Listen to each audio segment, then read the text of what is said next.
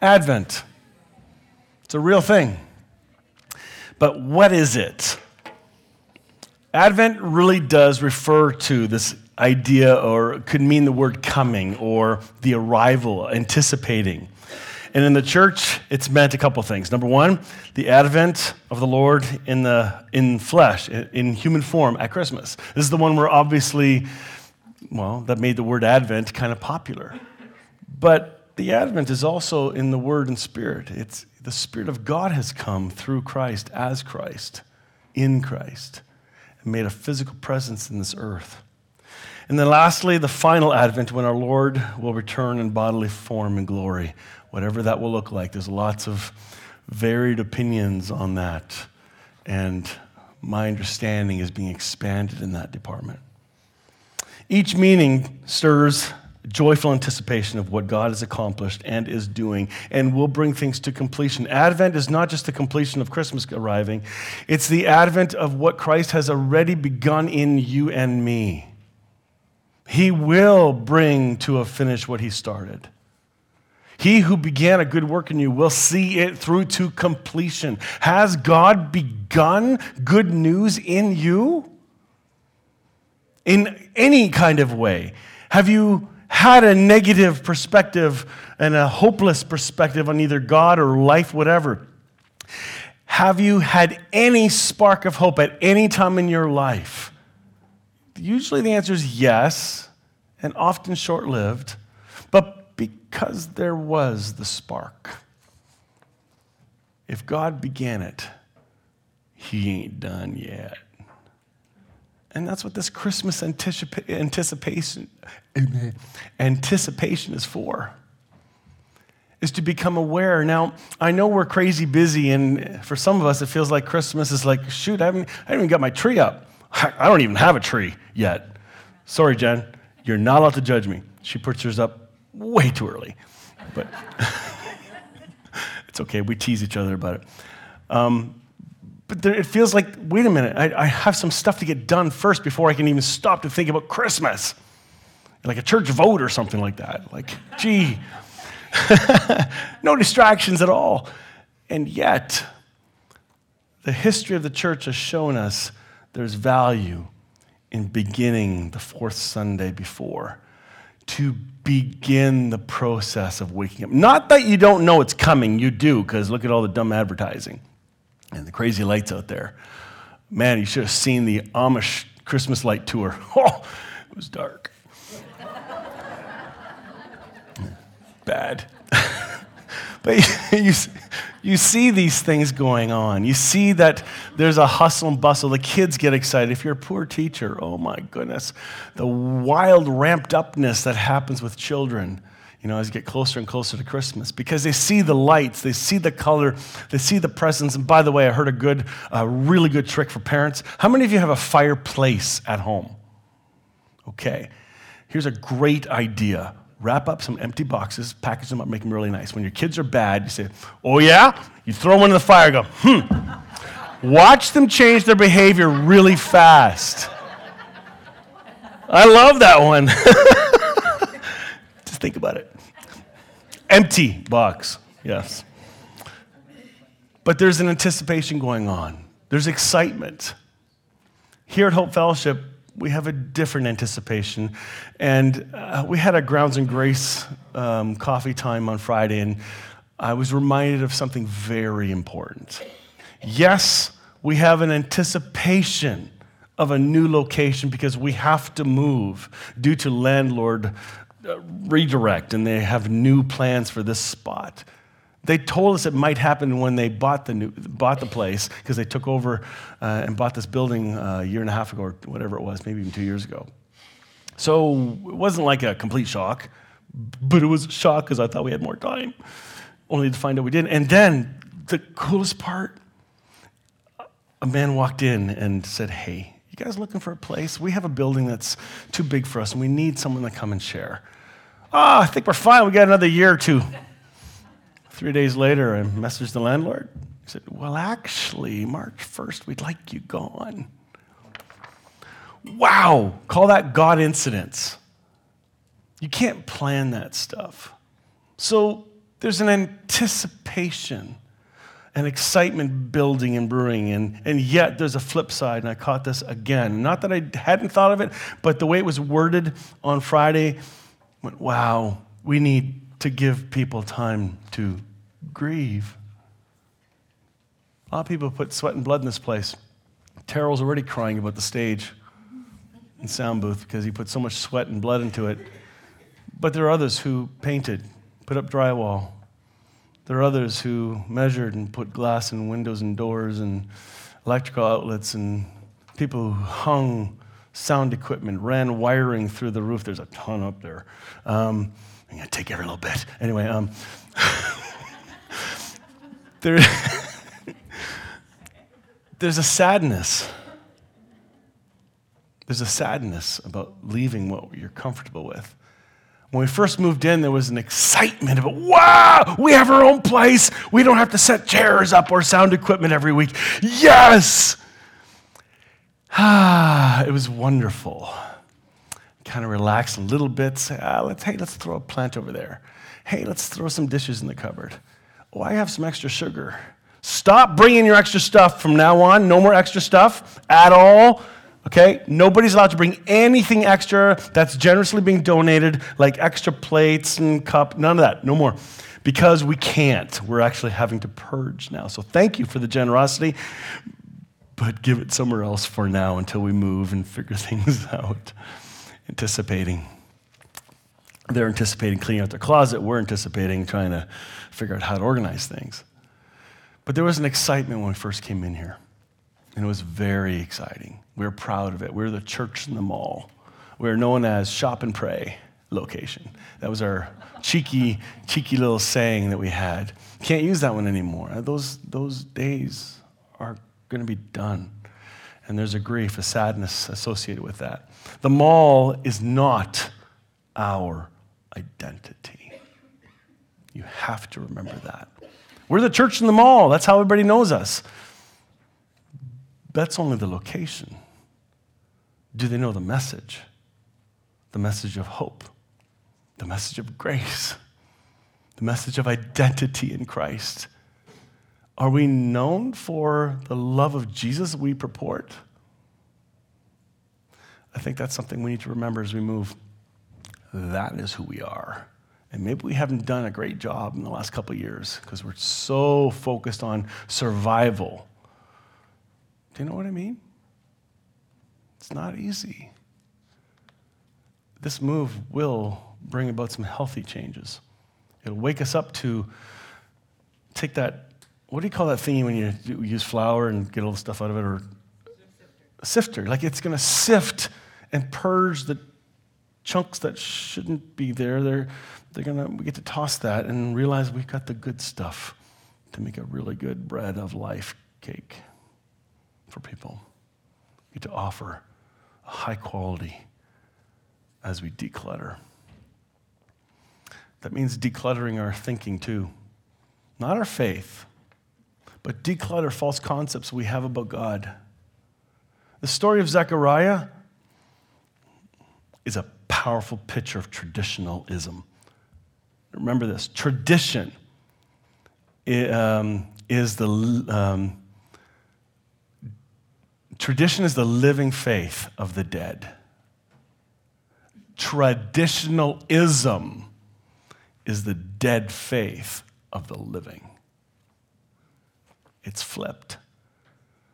There is room and value for tradition, so long as the meaning is there. But when it lacks meaning, and we just do it because we've been told to and no longer find meaning in it, that's traditionalism. Well, that's the way we've always done it. Yeah, that's the problem. Advent has been going on since the early church. I think it was fourth century. Let me uh, have a note on that. Did I write it down? Don't know. I think it was in the fourth century that Advent became a formal part. So that's like 1600 years. That's a good tradition. It's been done in a very boring way often, but it doesn't need to. We can bring life to it. Anticipation. There's going to be a sadness about leaving, but it's not an end of a, of a end of the road. It's, it's just another phase in the journey. Pray for another church, part of the Vision Ministries. They have decided to close their church December 22nd. They meet at Lincoln Road Chapel in the afternoons. I think it's New, uh, New Life, or I forget what it's called. And they're having a hard time. We're just moving, they're closing. You know, second guessing, did God really call us to do this? Of course He did. We're really good at hearing God at the start, but we're not good at hearing Him say, okay, time. We're not good at that at all. Or, I'm making a course correction. Are you okay with that? No, it's the way we've always done it. We've heard the Bible stories the same way for lots and lots of years. We've been told over and over and over again through tradition what the stories mean, what certain verses mean. And suddenly a day comes when God gets your attention and says, There's more hope in that verse, and you had no way to see it until I just opened your eyes. And you go, What? I've read that verse forever. I never saw that before. Don, do you remember what that verse was on, that we talked about? You, you talked about that too. You never saw that before. No, what, what was the context of the topic? There was something really cool. Darn. See, you got to come to grounds and grace. But there's hope. Not just sadness, there's sadness and change. There's anticipation in Christmas coming, there's also anticipation of a new location, new opportunities, new ways for us to meet. I know I was standing with uh, Rod in the new gym we kind of did the mock setup of chairs. Is this going to work? How's this going to set up? Put the, you know, all that stuff. And they have a stage. This is not a stage. They have a stage. And um, we thought, this is weird. I said, I feel weird. And then Rod was sitting in the front row and he said, not weird, just different. Mm. Yeah, different. It's not what I'm used to. Yeah there are going to be adjustments, and they're going to be good. Because what God started, He will see through to completion. It was in a living room 25, 26 years ago. How many, old, how many years old? 1994, when Hope Fellowship began? In a little living room. They chose the name of the church. You should hear the second runner up name. It was going to be called Norm's Place.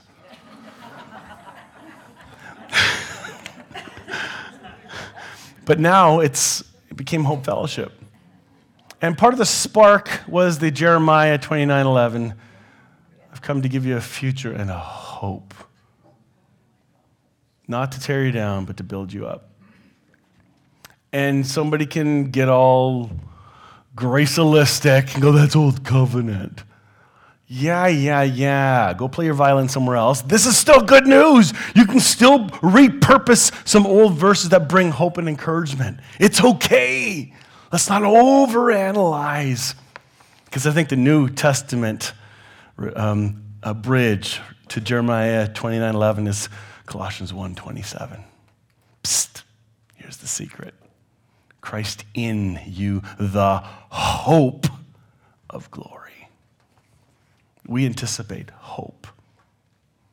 God has brought this church from a tiny nucleus to what it is now of who we are and whatever it is. And where it's going, we just don't know, except hopefully Elmira, that part.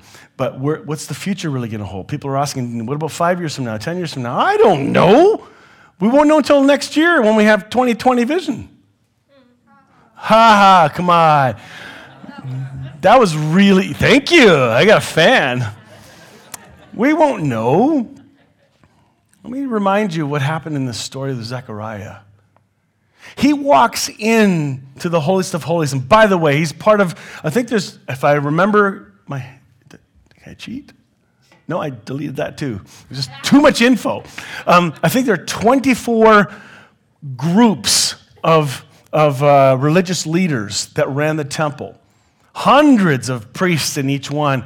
And only once a year was this event done where one priest would go into the holiest of holies and do the sacrifice. It was an honor once in a lifetime. And he comes in, it was just another day It was something he'd observed his entire life.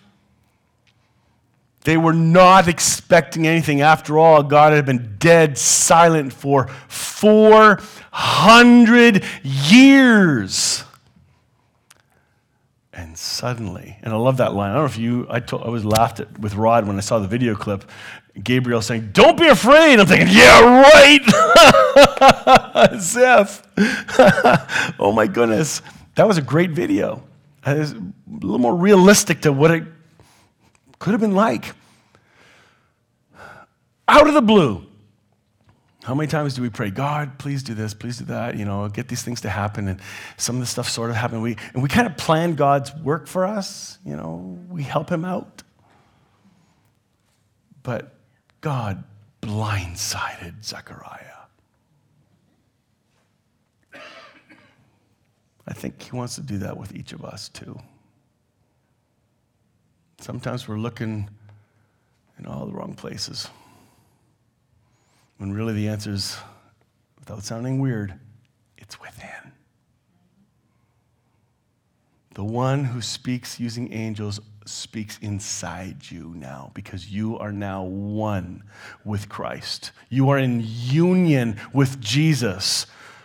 The best kept secret in the Western church is our union with Christ, our oneness. It's not taught about often enough, nor is it understood. We're learning. And Zechariah is shaking, trying to figure this out. This is just a normal day for work. Honey, you said, have a great day. Okay, bye, hon. It was a different day. And then he couldn't say anything, he was mute.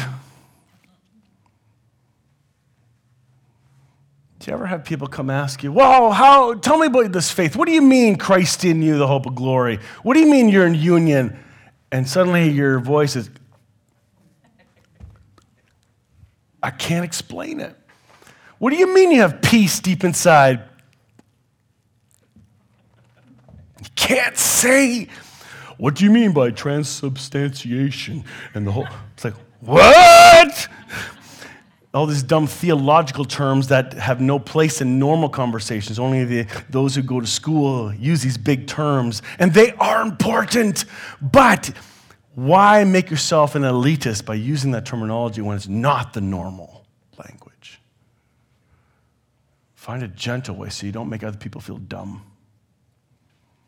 Because you make them dumb in the true sense. You mute them, shut them out from a voice. When you get the right words to give an answer, only then will you have the right words for your answer. Don't try and help God out. I think that's what messes us up when we come to sharing our hope of Christ in us with others. We get so religious. Have you been saved? What? What do you mean? I didn't know I was drowning. Like, the, some of the terminology we have for non believers, and we call them non believers. Who made that term up? You don't use that term, and like, I'm sorry, because now it's us versus them, in, out. Most people have an awareness of spiritual things going on around them, so be careful calling people unbelievers when they probably believe more spiritually than you might. They just have a name attached to it.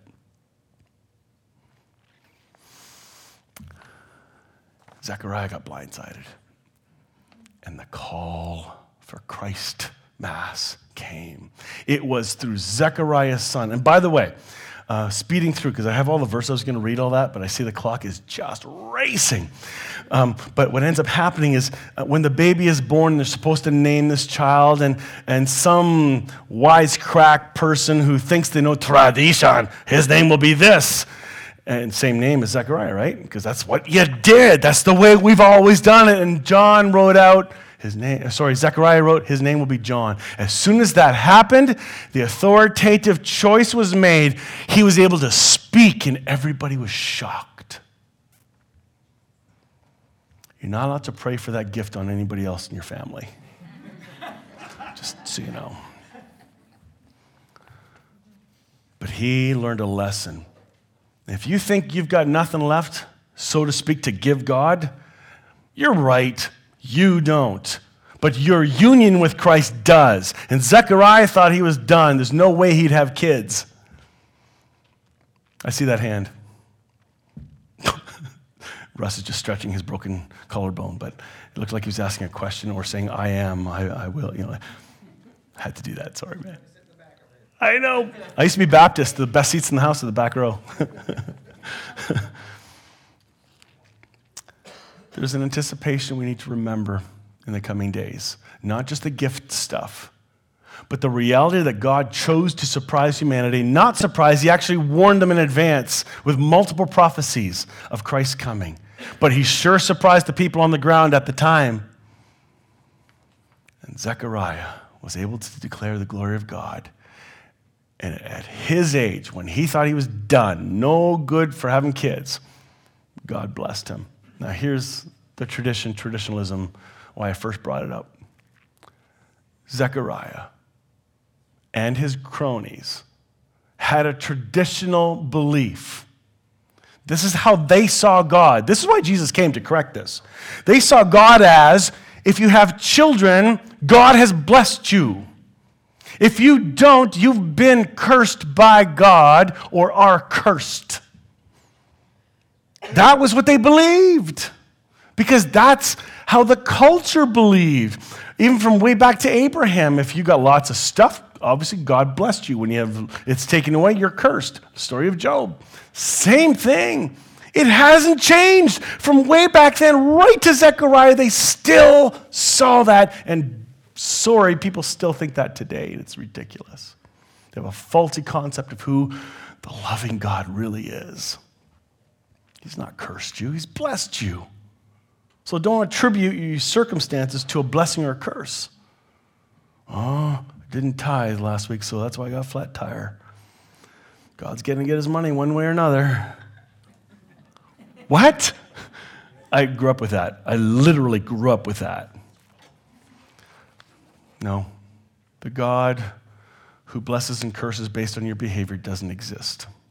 It's a figment of your imagination. But we do have a God that blesses us unconditionally and has blessed us. It's when we wake up to that good news, then we begin to experience those blessings. It's not, it's not that we have them suddenly and we, as if we didn't before. It's we wake up to what we do possess and go, wow, I didn't realize how fully I had these blessings. That to me is the gospel. Declaring the reconciliation you have been given. Are you trying to say everybody's saved? Don't go there. That's conditional thinking, the way when you use it, your term that way.